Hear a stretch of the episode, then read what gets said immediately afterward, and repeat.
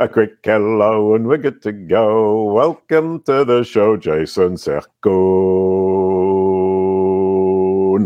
Man, that's the best intro I think I've ever gotten. Thanks, Jason. Hey. I, I love doing that intro. I was a musician before, and singing songs is my favorite occupation in life, other than looking at Google and figuring out brand SERPs and knowledge panels. But today, we're not going to be talking about that directly. We're going to include it, but we're going to talk about how to tell your authentic story as a podcast guest. Now, lots of people do podcast guesting, but a lot of us fail to tell our authentic story and fail to really reach out to the audience. Is that about the idea? Yeah, there's a lot of transactional mindset in the podcast space, and guests mm. are just trying to sell their product and not really establish a strong connection with the person they're collaborating with or with the audience through their story. And if you're just putting a sales pitch out there or a half an hour long commercial, it really doesn't attract a lot of people. And most listeners are going to tune out and maybe never come back to that podcast again. So it's better to be rooted in value right. than in sales mode. Brilliant. I mean, and it's bad for the podcast and the, the idea that you might actually sell to somebody who's heard you for the very first time on a podcast for 30 minutes is fairly unlikely. Right. And it's it's one of those things, you know, when I look at podcast casting, it's like the trailer to a movie. It hmm. sets mm. up what the story is all about get you excited. You get a few minutes of action packed highlights and you learn the type of value that person can bring to the table. And if you really do like the trailer, what do you typically do? You go back to the theater and you watch the full feature length film. So if someone resonates with your message and loves your story and feels that you are the resource that can bring value to their life and help them achieve the transformation they seek, they're going to head over to your website or follow your call to action so they can continue to follow you and enter into your ecosystem to where you can provide them more value and ultimately yeah. get them to become a brand loyalist and patronize you in perpetuity. yeah.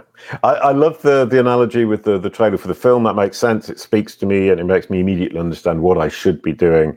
Um, and also, I was talking to Daniel Hunjos about three years ago on the podcast, who was talking about the seven touch points supposedly before you can actually expect to be able to sell somebody. He was saying it's probably more like 21 these days. Mm. Um, and the, the number seven, I asked him, where does it come from? And he said, nobody knows.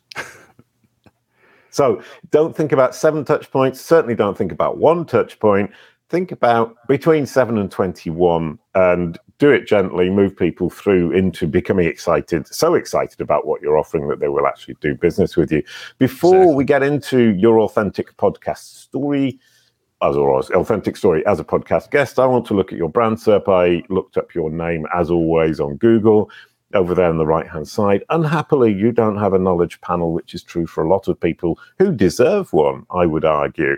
They're not actually very difficult to get. If anyone's interested in that, join the Kalicube Knowledge Panel and Brand Support Group. We help people do that themselves. And then I look down at the bottom here, we've got, you've actually got a beautiful website with the um, lovely rich site links. I can immediately tell, your, tell that your website is incredibly well organized. Google likes your website, it understands how it's structured and which pages are interesting to your audience. And down at the bottom there, with the images, it associ- associates you with podcasts, Pittsburgh, YouTube, and Corona. Cons- uh, sorry, sorry, Cercone Consulting. It's right. got it pretty much right in the image there, images there, hasn't it? Yeah, it's uh, that's come together nicely. I have to say, one of the one of the many values of podcast guesting and podcasting in general is what it can add to your to your SERP and to your search engine visibility as a whole. Yep, brilliant. And Google gets it, especially with podcasting. And then I looked up your videos. I was intrigued by this because in the overall results, all as you can see here, we've got three results from the same episode that you guested on from two days ago. And yet, when we search in the videos vertical, it's all your own website. Now, two questions. Number one, why do you think it's being so recent with the uh, videos that it's showing in the full results? And why do you think it's showing so many videos from your own website? We can see three there. Well, I could to answer the first question. I don't have an answer. I'm I'm really yeah. not sure. Yeah, those. I mean, that podcast, to my knowledge, uh, with Jens Heitland just went live as of as we sit and talk this morning. That is oh, pretty right. incredible. So maybe he posted those. It looks like he, according to the two days ago, he posted those videos a day prior to the podcast version going live. But uh, I would say on the other version, I mean, I I like to put these videos on my website as well as having them on YouTube, just for the simple mm-hmm. fact that when I when I bring somebody to my website, my hopes is that when they click play on a video, they're going to watch it there, and it's going to boost my retention rate on my website versus right. sending them to YouTube and them getting that retention rate. I guess either way, it's going to benefit me, but I do believe if they're watching a YouTube channel or I'm sorry, a YouTube video on my website, that retention also feeds to the YouTube stats as well. I yeah. could be wrong. Okay. As I was because I don't want to speak out of turn on that because I'm not I would never consider no. myself an expert at anything, but in regards to YouTube, I'm just now I'm really starting to sink my teeth into what I can do with my YouTube channel. And from what right. I've learned is getting people onto your website, having them view videos there. It's extremely beneficial for your stats in regards to keeping them on your site, which of course is going to let Google know that people are enjoying what they find when they land on your page. Yeah. And that that is hugely important. Retention on your website. Uh, Google does use clickstream data. It does use user data. Uh, they always say oh, we don't in our algorithm but they don't use it in the blue link algorithm. They use it in the whole page algorithm, which is a whole different kettle of fish that we don't want to get into because it's very deep. If anyone's interested, search the whole page algorithm, Jason Barnard, or the whole page algorithm, Kalicube. Uh, there are a couple of articles that we've written about that. Um, incredibly interesting about how all of this works, explained by Nathan Chalmers, who is the whole page algorithm boss at Google, uh, Bing. Sorry. Um, so it, it is reliable information. It's hugely interesting, but not the topic for today as well. Now, the sponsor message before we move into the episode Kalicube Tuesdays and branded search and beyond is produced in partnership with WordLift, an amazing AI company from Rome who help you with your internal knowledge graph for your website. The headline sponsor for today is indeed Kalicube, which is ourselves, because we offer three solutions for your brand SERP. We have for the beginners the brand SERP book. For intermediates, we're about to show you the courses about brand SERPs and indeed knowledge panels. And for super duper advanced experts, we have a SaaS platform for managing your knowledge panel and optimizing your brand SERP. Kalicube, it's all about your brand SERP. You are listening to Branded Search and Beyond with Jason Barnard. Now, back to the show. So, after all of that lovely introduction, we're on to Jason and how to tell your authentic story as a podcast guest. Now, my first question is what's your authentic story? Well, that can go a couple different directions. Uh, let's let's keep it tapped into podcasting since that's pretty much the theme of today's yeah. conversation. So, back in 2015, I cracked into the podcasting game for all the wrong reasons.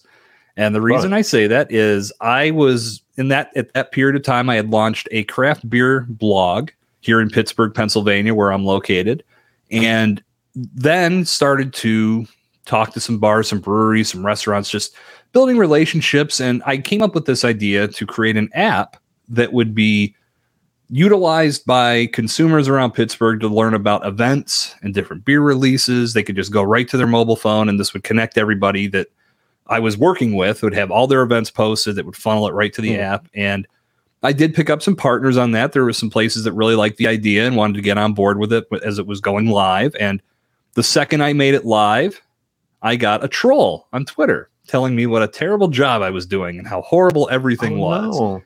and sorry. I was, well, it's okay. It is what it is. And you know what? I, I have to thank the guy now because it's all led to where we are today. But right uh, at that period of time, I really wasn't familiar with what trolling really was. I had never experienced it. I probably indulged him too much in conversation, trying to argue.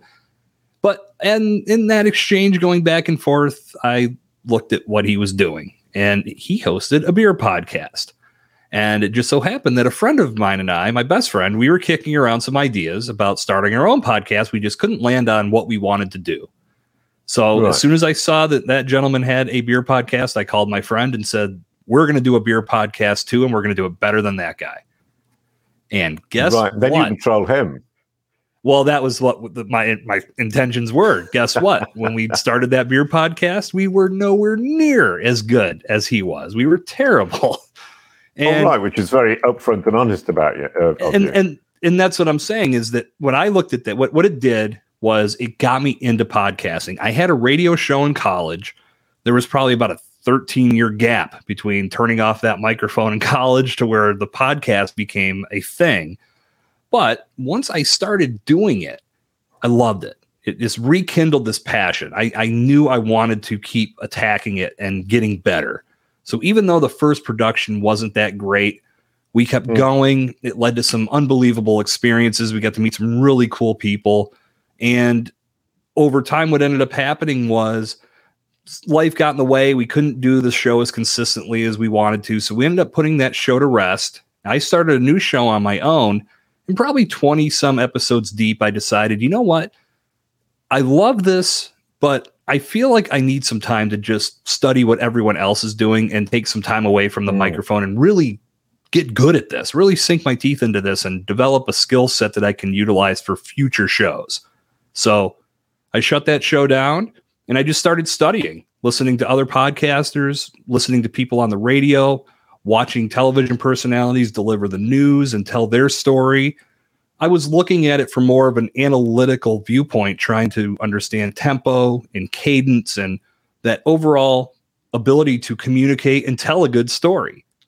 And that was really what led me to when I got back into it to have much more success because I was much more prepared. I was coming from a more prepared state and it allowed me to not only get my own new show off the ground, but I connected with a friend who needed help getting a podcast mm-hmm. off the ground. He wanted to pick my brain to know what he was in for.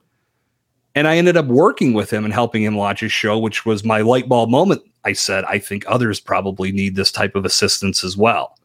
So I right. started making contacts in that contacts in that respect and helping others launch their show, make sure they were doing things right, make sure they weren't launching them out of spite. And it mm. all came together nicely. Over the past couple of years, I've put a lot more emphasis just on guesting because the podcast guest right. serves such a powerful, important purpose to podcasts. And at the same time, while they're helping create absolutely stellar content that people can sink their teeth into, they get that opportunity to tell their story and attract people to them as well. So it serves multiple right. purposes, but the benefits that are available to you as a value driven podcast guest are seemingly limitless. And my right. goal now is to help people tap into that story and use podcasts to tell it. Right. Okay so we now have your story to how you got to where you are today, and mm-hmm. we understand more or less where you are today. Not 100%, but we're going to get to that. Uh, and you helped Alex Sanfilippo with the Guest Mastery Pod Match book, which I can see up at the top there above you. Yes, uh, you contributed, you said maybe chapter 16. You're not 100% sure of which chapter it was. I'm pretty, it's chapter 15, and it was we, I learned that we got those chapters based on how soon we signed up, so I almost missed it. I was very close Brilliant. to the cutoff. right. Okay. And I mean, uh, I haven't actually read the full book, but uh, my team, Maria and um, Marianne, have both read it, and they both loved it. Um, I'm not sure what they think about your chapter, but because they're the people who choose the guests for the uh, for this podcast, they must have loved it. You must have stood out. Why do you think you stood out? Right. What do you think you said that the others didn't? Well, like everything I do, I was incredibly authentic. And for me, I, I look at this, it's the same way as if I'm helping train somebody to tell this story and utilize podcasts. There's nothing to be gained from not hearing the truth, from having facts sugar coated. Mm. I was very open with the fact that you have to be active, you, you have to make strong connections, and you have to start good conversations in in order to get mm. any type of results and i think that transcends what you can do on the podmatch network i think that's podcast guesting as a whole there's a mm. lot of very very bad presentations and, and bad guest pitches out there and yes. I, it, no, jason no. yeah Go ahead. As a podcaster, I'm sure you can. no, no. Well, that that that brings me to another question. Interrupting you there is the bad presentations, the bad pitches I get by email. Now, yeah. one of the things really not to do And what are the things really to do? I get some awful ones of people who say, me, me, me, me, me, me, six yeah. figures, seven figures. Uh, I'm delightful. I can present you, your audience with how to win at this game, that game, the other game. And, you know, I'm the best. Yeah. And it's fairly infuriating. Yep. I, I feel like you, I'm stealing a line from the show Frasier. It's one of my favorite lines when right. Niles Crane said that I have a I have to go to a show for the narcissistic opera singer called Me Me Me Me Me Me Me. that is what so many of these podcast guest pitches are. And there's well, no, I might just watch Frasier now. You oh that show's great. But that was what Brilliant. that line I lost and that was one of my favorite Brilliant. lines from that whole show. But I think that so many people are wrapped up in their own accolades that they're not hmm. taking a minute to realize they need to bring value to somebody else's show to even get considered. Now, I have to believe that there are podcasters out there that are saying yes because they're not mm. a lot of these pitches are so blanket you can tell they're going to every podcaster. And I try to hmm. challenge it when I when they're just oh I, I've seven oh, figure earner written three books Ferrari in the driveway celebrities over for dinner three times a week. Like, you know, they're just rattling off all these things, but they're not telling me, listen to episode 132. I love that conversation that you had with so and so about this and that because that's what I specialize in. I feel like I could add some value to your show if we had a conversation about like that's the type of thing that as a podcaster tells me that they've looked to see that they're a good fit. They're not just yeah. spraying and praying and throwing their guest presentation at every show within a hundred mile radius they could actually bring value to the show and it allows allows me to make a decision on whether I want to have a conversation with them. And I'll have a conversation with anybody if I know they're going to bring value to the table. But because right. I get inundated between being on Podmatch and then through email with all sorts of different pitches and presentations, there has to be a filtering process. And if it's yeah. all about me, me, me, me, me, it's very hard for me to say what are we going to talk about and if they, if their story does have some looks like it has like they have some meat on the bone i'll respond yeah. with thanks for your interest in being on the show tell me what you want to talk about and then i yeah. i usually wait for the response because if they're ta- oh i want to talk about this and it's nowhere near what we talk about on the show then i know there's another step i'm like okay you're out right. and, and again and i got to be selective yeah, great. Sorry, excuse me. And I get these big long lists of things they can talk about, and they're a right. very generic and b incredibly varied. And you're going varied, yeah. okay, why not? But generic, you're going. It doesn't tell me what you're going to tell me. The other thing I do is do Control F and search for he, she, and the name of the person, and see how many times they mention that, and then mm-hmm. check for you and your audience and see how many times they mention that. Mm-hmm. And the weighting of that makes me decide which, which approach they've got. Um, yeah. Do you think it would be worthwhile turning the email round and changing a lot of the we's, he's, and the name of the person into yous and your audience? One thousand percent. I'll tell you, I added a line to my outreach, and it's more than double the amount of yeses and positive responses that I've received. Ooh, and, that, and now that you're going to share what that line oh, is. Oh, I'll absolutely share the line. I hope more people start using it the line I added was I don't consider myself a perfect guest for any podcast, and I don't or I don't want to assume that I'm a perfect. You know, say, say it the right way. I never assume that I am a perfect fit for any podcast because you know your audience and your content way more than me. But I've mm. seen value in the show, and if you're looking for people to help you contribute to that and continue your mission on bringing value to your audience, I'm here to help. It makes it about them. It shows that it's not just you. I mean, everybody benefits and everybody wins with a strong collaborative podcast recording. But it they a podcaster has to know yeah. is this person going to bring value to my show? Are they going to come with, with a good conversational servant type of heart, or are they going to show up and just try to sell their book or sell their course? It can be mm. very hard to determine what that person is all about if they're just talking about themselves. It it comes off very narcissistic and entitled. And that's the word yeah, I've been no. using a lot. Like a lot of people just, oh, I'm the perfect fit for your show. How do you know that? We haven't spoke yet. I know uh, th- if you've listened, thank you, but you need to tell me what we're going to talk about. Let me make that determination, and then we'll build from there. But yeah, it, right. it's it's very antiquated and short sighted that what a lot of these pitches are these days. Now, sorry, th- this brings me to another question. I look kind of all the time like I'm about to interrupt you, which I always am. um, is that, well, I mean, for example, a guest like yourself, inspires me to lots of thoughts as we go through. So I don't really research what we're going to be talking about because mm-hmm. I like to be inspired. Sure. And here I've just thought we've got a list of five topics, let's say, that I can talk about. Sending that list of five topics, but adapting it to what we think the show would potentially appreciate would be a good technique in saying that here are the five topics and the way we think it might potentially help? Or do you think we're stepping on their toes and becoming entitled? I typically like to give what I call the Cliff's Notes version of who I am and what I do. And right. I just I, I don't try to go into a ton of detail. If I if, you know when I've listened to shows, I will try to cite some com some some of the commentary that I may have heard. And I think some people are taking that to a degree where you look at you like you can tell they just copied and pasted or they went in and listened to your most yeah. recent episode for three minutes so they can say the guest's name. Like it's not genuine. If you're doing that, just don't do anything because it just comes off yeah. as, as as very like no research. It's just ah, there's the name. I'm gonna say I listened to them. No, like put it in their court again. And when I give the Cliff Notes version, basically what I say is this is what I do. This is what I, or this is a little bit of where I've been. You know, for me, I've been working in the podcast space for almost a decade. I've built my brand around storytelling and mm-hmm. I talk about this, this, and this. If you if you feel that's valuable for your audience, please feel like if I'm on Podmatch, please feel free to stalk my profile. If I'm sending it through email, here's a link to my one sheet so you can learn more about me and let me know what you think. And then I leave it in their court. Just let me know if you think this is going yep. to be a good fit. And if it's not, again, that's okay. I'll, there's a lot of podcasts right. out there for me to choose from. I can only do a few at a time. Very good point.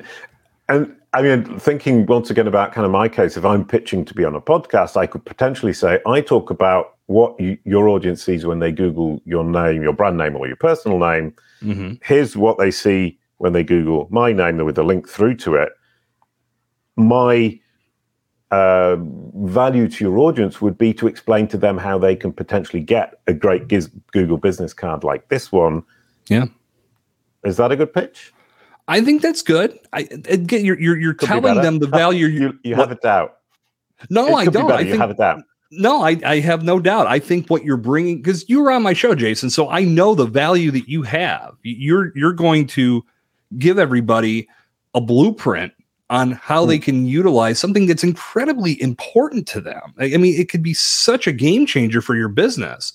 So bring that type of value and let them know this is what i would like to cover. But don't do it in this assumptive, fa- assumptive fashion right. that said, "Oh yeah, like I'm perfect. You have to bring me on. I can't believe you'd mm ever say no to me." No, obviously you need to talk about what you do so you can put your value to bring it to the forefront so they know what you'd be talking about give mm. them a couple ideas of how the conversation could flow, but ultimately let them know that you're all about bringing value to them because they need that type of value. Because I would say nine podcasters out of 10, their goal is to grow their audience and get more listeners because that is going to open up more opportunities for them and whatever their main objective is. If it's to grow their brand or expand their message to a wider base, the more listeners they have, the more they can accomplish that. The only way they can grow their audience is by continuing to put quality content in front of them yeah. on a consistent basis. Because the audience isn't going to come back if the content's garbage. They're only going to come back if they start to get invested. So they have to consistently put good conversations and good content in front of their audience so that investment can take place. When they do that, that means they can grow. They're going to have recommendability in place. So their audience is telling others to listen. They're sharing episodes. If you help them create that kind of value, you're now a resource for them. So they'll endorse you. They'll tell Brilliant. those listeners, go check out Jason's website, go follow what he's doing, buy his book. So you're selling without selling, but you're most mm. importantly bringing a lot of value to that podcast. And that's what right. it's all about at the end of the day. So we're now at the 25 minute mark and you haven't sold anything. No. So, from your perspective, this is not only not selling, but really not selling on the assumption that people will now say, well, I need to research. My, yeah, for me, I, I don't I get a lot happens for me in the conversation. And typically, I don't like a person that's going to just sit there and sell, sell, sell. And so there, there's times like you can feel this sometimes, like on LinkedIn, it's probably the biggest culprit. You know, someone's just asking you questions because they're uh, they're trying to bait you into, oh yeah, I need to buy exactly what you have because I rolled out of bed today looking for you. I hate that. so I would never want to be that guy. My job is to show up, tell a good story, talk about why I am a thought leader in my space. And then mm. when we wrap up, I'm going to give people a destination to come check me out if they like what I have to say here, my guess would be they'd want to look a little further and see if there's more value I can bring into their world. And anybody that's looking to tell a good story could always use a little bit of guidance, right? So there, I just broke my right. rule. I just sold. I just lightly sold there for a minute, but for me, okay. it's all about the conversation I'm having with you, Jason. In the moment, I, that's all that's happening. When it's being heard by the audience, now is the time that they can make their decision on whether me, even you, are valuable resources that they want to continue to invest in. Right. No, okay, brilliant. But you you sold a little bit because I asked you to do it. Yeah. Because uh, I was I intrigued about that aspect of it. But in, in, fact, one thing you've just reminded me of is I never ask anybody where can people find you, but we do ask this question: How can being a podcast guest help with branded search, or mm-hmm. how does branded search tie in with being a podcast guest? Which means, from this perspective, now is your opportunity to say how people can reach out to you because it's by searching your name. Right. I mean, and you, you showed that when you did my SERP evaluation at the very beginning.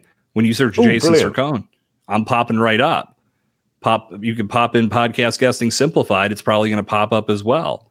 But mm. the search engine visibility that becomes available because of podcast guesting is one of the biggest benefits because you are creating more quality backlinks that are pointing back to your website as long as you're using a call to action that points people to your website and you're actually giving your website to the podcaster to post in their show notes and on their website some people use the wrap up time to rattle off 20 social media networks mm. And that typically doesn't help anything because people will get the paralysis by analysis because there's so many options and then they won't take any action at all. So you need to be very clear and concise with your call to action. And it's best to send people to a destination that you own where you can control the narrative, where you don't potentially fall prey to Zuckerberg selling off everything and moving to a private island somewhere. You have to think about where you're taking people, where you want them to join you because you want to bring more value to them. And your website's where it's at. So having right. these podcast guesting opportunities available to you and then having those final products out there can create a lot more visibility on those search engines, thus giving viewers when they look you up, search you by name, or maybe they find your book and they look it up by that, just for an example, there's more quality links pointing to your website, thus giving more people opportunities to find you. Right. Lovely. I mean, and from from my perspective, I was thinking along the lines as well of if you're on a podcast, by definition, your name is out there. If your name is out there, people won't necessarily remember your website name. And as you say, don't send them to social media, send them mm. to yourself which is your website. They might not remember it. They'll probably remember your name. They will then Google your name. That result needs to look absolutely perfect. And you need to be right at the top with your site so that they click on that first link, as you said earlier, and go yeah. to your website. And then you get control of how you're communicating with your audience, which is delightful. Thank you so much, Jason. That was absolutely mm-hmm. delightful. Um, thank yeah. you, everyone, for watching. We're going to move on to passing the baton, which I absolutely love at the end of every episode. We're passing the baton this week to Allison Riggs, building a self sufficient team with They Ask, You Answer. I'm looking forward to this because I'm trying to build a team at Kalicube. The team at Kalicube is amazing, and I'm sure Allison will help us make our team just that little bit better. Could you possibly pass the baton, Jason? Well, from what I've learned about Allison up to this point, because when I was given this wonderful opportunity to talk her up, to get her name in front of everybody so everyone could be primed for what she's bringing to the table, I learned that Allison and I, we're both around that decade mark. We're both in about the eight and a half year mark of making that impact. Allison does a lot of this through inbound content marketing strategies, which is something that we all need to be incredibly focused on. And Jason, I know being in the brand SERP space, that's your jam, my friend. And if the yep. audience is tuning in for the great message you're bringing, I guarantee they're going to learn a ton from Allison Riggs when she joins you on the next episode. So if you haven't subscribed yet, I don't know what you're waiting for because there's a lot of good content here, but you want to make sure you're subscribed so the next episode with Allison pops to your device and you know that it's ready to be consumed and you know you're going to learn a lot. Can't wait to hear what Allison has to say. That was absolutely brilliant. Thank you so much, Jason. You get the outro song as well. A quick mm. goodbye to end the show. Thank you, Jason. Man, you got the voice, my friend. I'm going to leave the singing to you. Cube. It's all about your brand, SERP.